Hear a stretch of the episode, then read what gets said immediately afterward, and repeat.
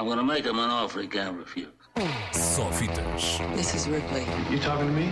Last survivor of the Nostromo. Ooh, that's a bingo. Com Ricardo Sérgio. Hello, Rick. Go ahead.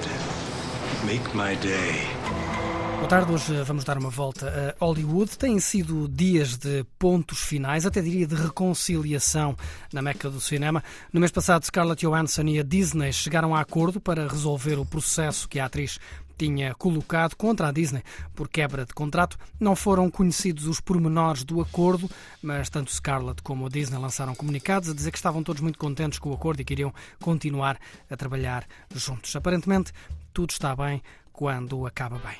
O mesmo se pode dizer da temida greve com que uma das maiores alianças de sindicatos de técnicos ameaçava Hollywood. Segundo a Variety, já esta semana, os membros do I A T S E voltaram a favor do acordo conseguido nas últimas semanas com os produtores de cinema, pondo definitivamente um ponto final à tal ameaça de greve que prometia parar Hollywood neste final de ano.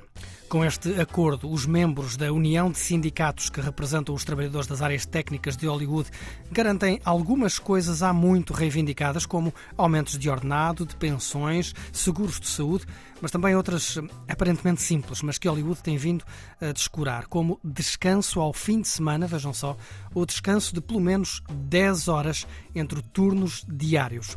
O acordo não é perfeito, reconhece o I A T S E, continuam a ser permitidos turnos de catorze horas, continua a ser possível trabalhar sem pausa para almoço, mas é um acordo possível, é válido por três anos, ou seja, não vamos voltar a falar de greves, pelo menos até dois mil e vinte e quatro, pelo menos por parte dos técnicos.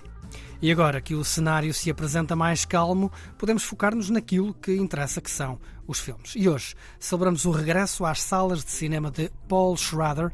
O novo filme do autor de Taxi Driver e o Touro Enraivecido chama-se The Card Counter, O Jogador.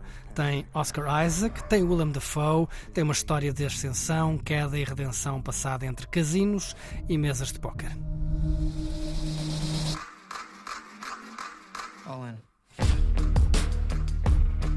Count cards, right? I'm not that smart. But you win. You need someone to stake you. That's what you do. You run a stable. I'm always looking for a good thoroughbred. Mm-hmm. Is it possible to know when one reaches the limit?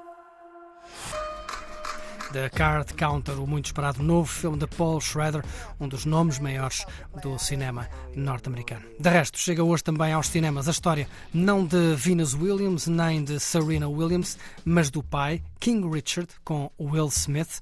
Destaque também para a tragicomédia francesa As Coisas que Dizemos, As Coisas que Fazemos, e para o novo filme de Diogo Morgado, Irregular.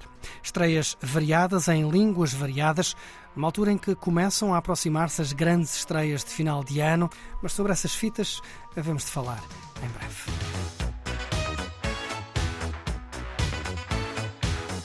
Só fitas. This is Ripley. You talking to me? Last survivor of the Nostromo. Ooh, that's a bingo. Com Ricardo Sérgio. Hello, Rick. Go ahead. Make my day.